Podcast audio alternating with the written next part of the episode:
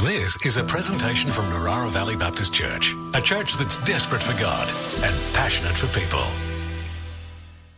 So, I want to share something personal with you all, uh, and that is that um, we are embarking on a preaching series for the next couple of months, which we're calling Beyond. Uh, if you get your newsletter, you should know all about it. It's a plug for the newsletter. Read the newsletter. All right. Anyway, this Beyond series is all about how you live as a Christian and impact on the people around you who don't know Jesus. And I, I've been in church quite a long time, not always as a pastor. Uh, I started going to church when I was about 16, and I've heard a lot of sermons in my time telling me that I need to tell my friends about Jesus. Has anyone heard a sermon like that before? A few, few hands going up. Does anyone not like those sermons very much? We're doing a whole series of those sermons, and I feel weird about that. I feel uncomfortable uh, being that guy because I, I don't like those sermons. This is me being honest with you right now. Uh, Lewis doesn't even know this, so he's probably like, Johnny, what are you doing? Um, Lewis preached a cracker sermon this morning, all about how to share Jesus with your friends, uh, how to go to the ends of the earth or at least to the end of your street. It was a really good sermon. I highly recommend it. My sermon is going to be different to that one. Uh, my sermon is a sermon to me, to, to, to tell me what I need to hear. And I think maybe God's put this on my heart and put me here to share this with you because maybe some of you guys feel the same way. It just makes me feel guilty. Like half of my friends would not call themselves Christians. They don't know Jesus, and I feel guilty that I don't talk to them about Jesus enough and that I haven't convinced them yet to be Christians. Like, do you, does anyone feel like that? I see a couple of people nodding. Good. I'm not alone. I felt alone for a second there. I thought you all thought I was crazy. I've had weird experiences over the years. Um, the first, the first Christian that I know of who counts me as the person who impacted them and got them to Jesus uh, is a guy called Luke. And I was about 17 and I was at church, and this guy, Luke, who went to church with me, came up to me after church one night, Sunday night service like this, and said to me, I just wanted to tell you, I've decided to follow Jesus. I've become a Christian, and I want to tell you especially because I feel like you helped me get to this point. I was like, what are you talking about? I didn't do anything. I didn't I didn't tell you about how to become a Christian. I didn't pray a prayer with you.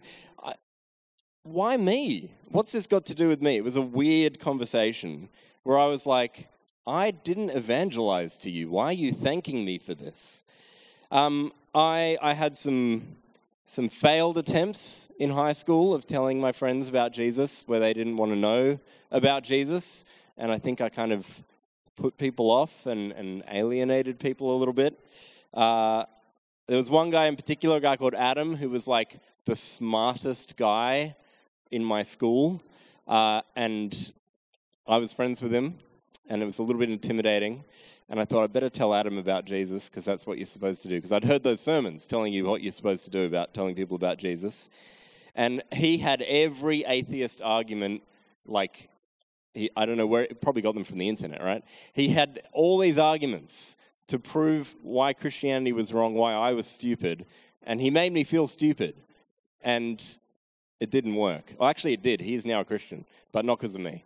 Um, but that's a whole other story. It's going to take too long to tell.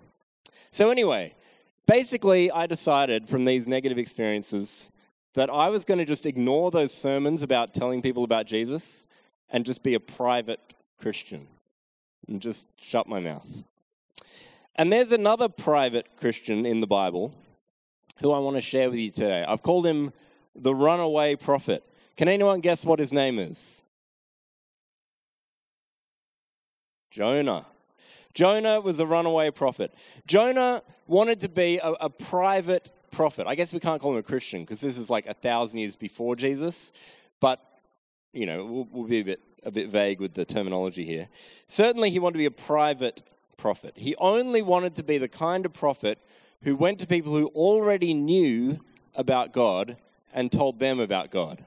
Like being a Christian who only talks about God at church, Jonah wanted to be a prophet who only talked about God with Jewish people who already knew this God. And so one day he's praying to God. Uh, he loves God. He's talking to God. Uh, God's God often talks to him, gives him messages to give to people. And this particular day, uh, it says that the word of the Lord came to Jonah, son of Amittai, and this is what God said to him Go to the great city of Nineveh and preach against it because its wickedness has come up before me. But Jonah ran away. There you go. They're the first three verses of the book of Jonah. What an opening. Bang, straight into the story. Here's Jonah. He's listening to God. He knows God. He loves God. He's, he's a good believer. He hears God's voice, but he runs away. Do you see yourself? I see myself here. This looks like me. I hear God. I hear God tell me in Lewis's sermon this morning, you need to share Jesus. You need to go to the end of your street and share Jesus with someone. And I want to run away. And the author of the book of Jonah doesn't tell us why. It just says Jonah ran away. Uh, he got on a boat because uh, he thought that was the quickest way to get as far away as possible from Nineveh. Uh, if you know your Middle Eastern geography, uh, basically, um, Israel, where Jonah was living, uh, is kind of nearish to the Mediterranean coast. Uh, and Nineveh is inland from there. So he figures if I get on a boat and sail out into the sea, I'm going as far away in the opposite direction as I can. And according to the author, he got on a ship bound for Tarshish, which is probably in modern day Spain. So he is going as far away as he knows he can get. Uh, they didn't know what was beyond Spain. They didn't have boats that could go out into the open Atlantic Ocean. So he's going to the other end of the Mediterranean, as far as he can get from Nineveh. But soon enough, there's a storm. And the waves crash, and the wind blows, and the sailors freak out. And they think, We are going to die in this storm. And they tell everyone on the ship, Pray to your gods. Whoever you worship, wherever you're from in the world, pray to your gods. And they say, especially to Jonah, because Jonah's asleep. They wake him up and say, You've got to pray to your God. Our gods aren't listening. Maybe your God will take notice and we'll be saved and we won't perish. And then they, uh, they cast lots to determine who is to blame for this storm. That's a bit of a superstitious thing to do, but I guess, you know, in the middle of a calamity, you'll do anything. They cast lots, and the lot falls to Jonah. And they confront him, and they say, It's your fault, isn't it? And Jonah says, Yep.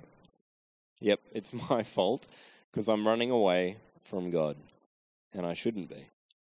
He realizes he's doing the wrong thing, but he doesn't give up by saying, I should go and do the right thing now.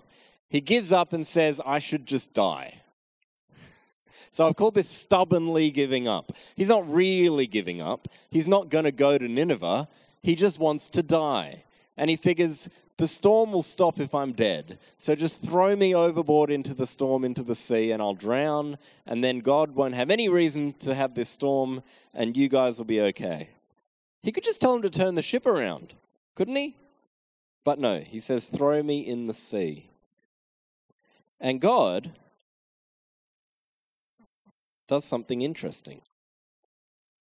God takes this opportunity to share something of who he is with these sailors who don't know him.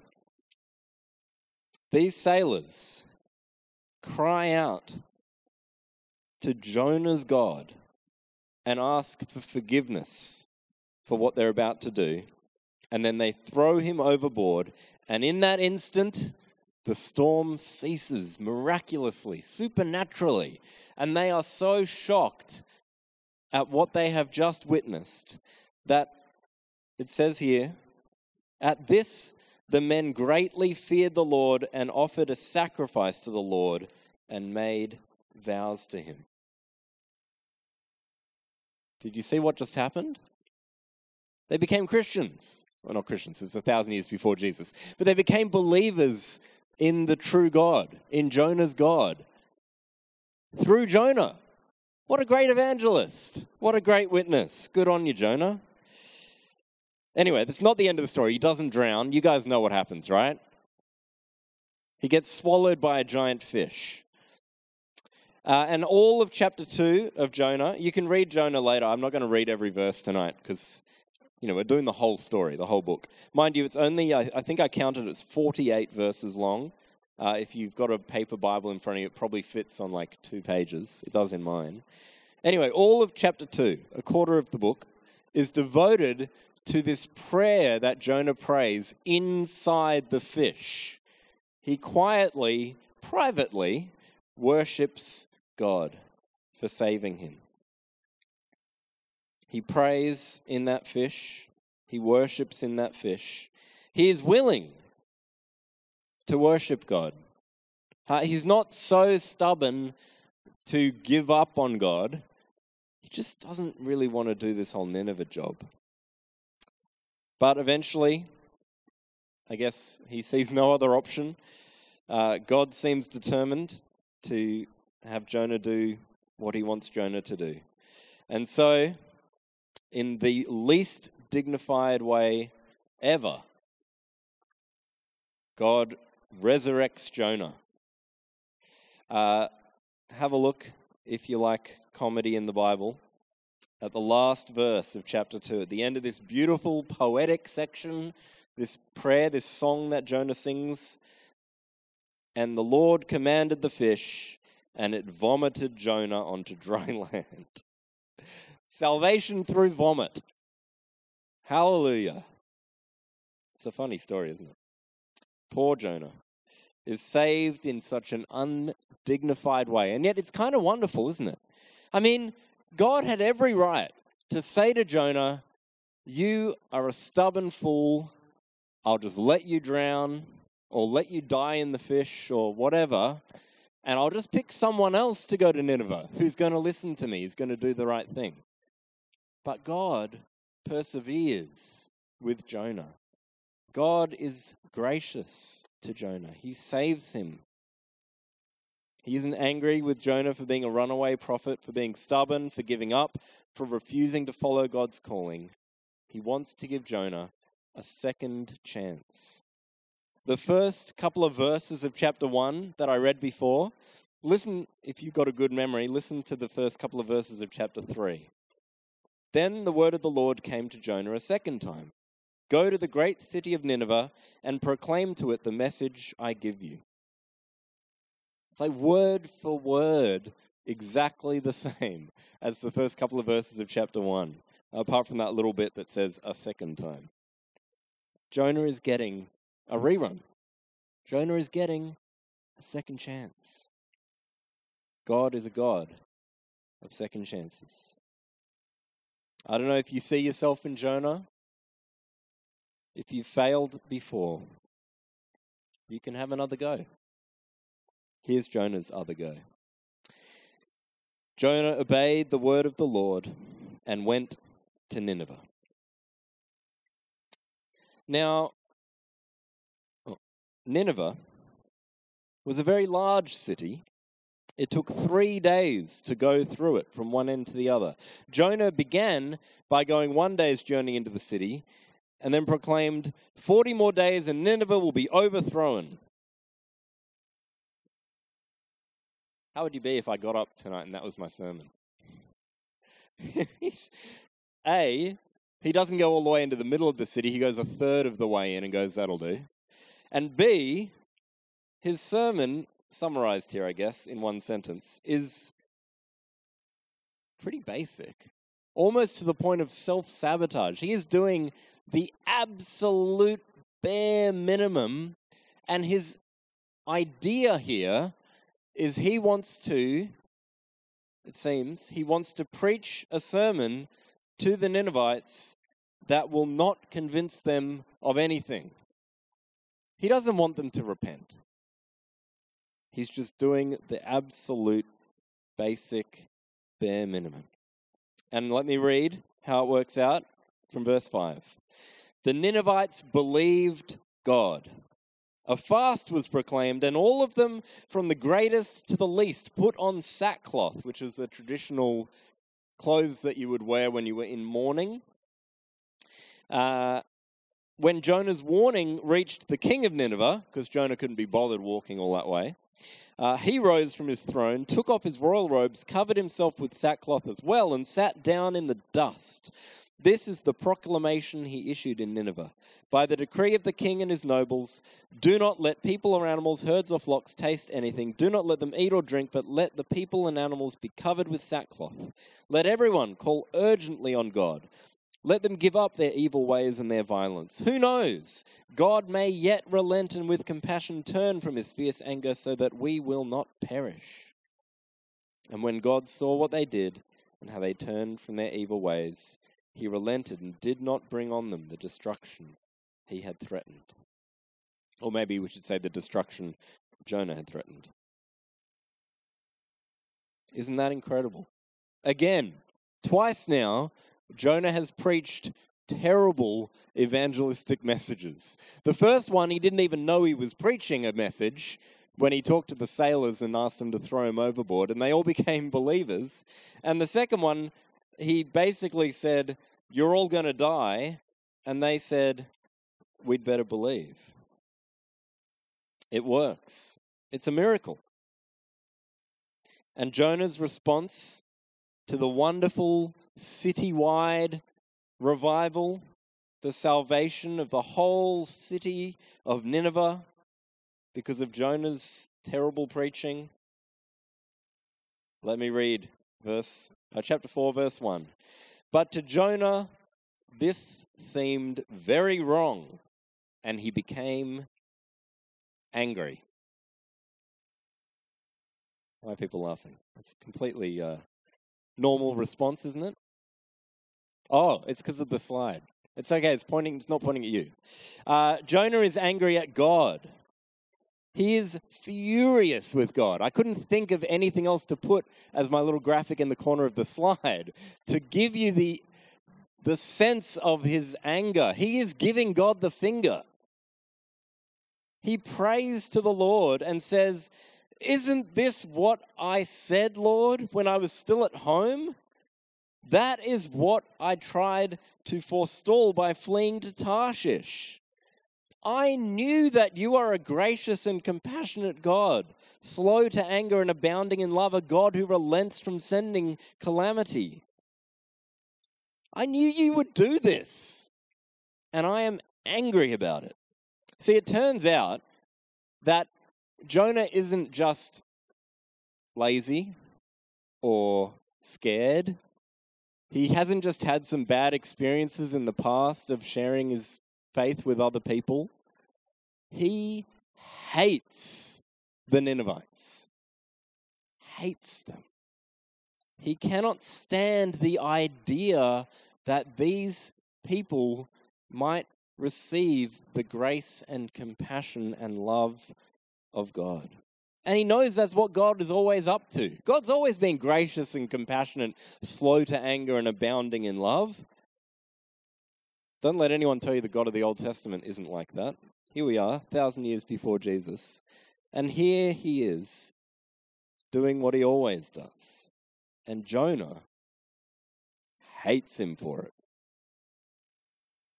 Now, at this point, after all of the disobedience, after all of the stubbornness, after all of the bad attitude, surely at this point, God is going to say, I'm done with this.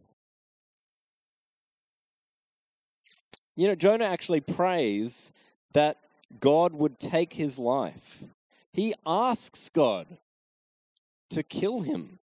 He says, It'd be better for me to die than to live. So not only do I feel like at this point God should give up on Jonah and go, forget about it, but Jonah literally wants God to say, forget about it. And the Lord replied, this is chapter 4, verse 4. Is it right for you to be angry? That's it. That's the response. There's something kind of beautifully patient and kind about God's response to this incredible anger. If you have ever been angry with God, to have that kind of answer here recorded in the Bible from one of the angriest at God people in the whole Bible. And he just says, Why are you angry? Anyway, Jonah continues to be angry. He goes out of the city and he sits down on a hill overlooking the city where he can see it. And he thinks, I'm just going to sit here for 40 more days and see if God changes his mind. You know, God has said he's going to be gracious, he's going to forgive the people in Nineveh, but maybe he won't. Maybe he'll do what I want and, and, and kill them all. So he sits down out of the city to wait and see what will happen. And God, in his graciousness, provides Jonah with a leafy plant to give shade to his head and ease his discomfort in the hot sun. Isn't that good?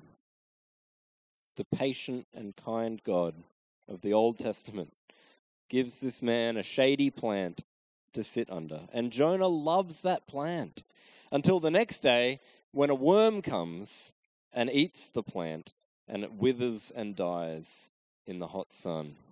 And Jonah goes to another level of anger.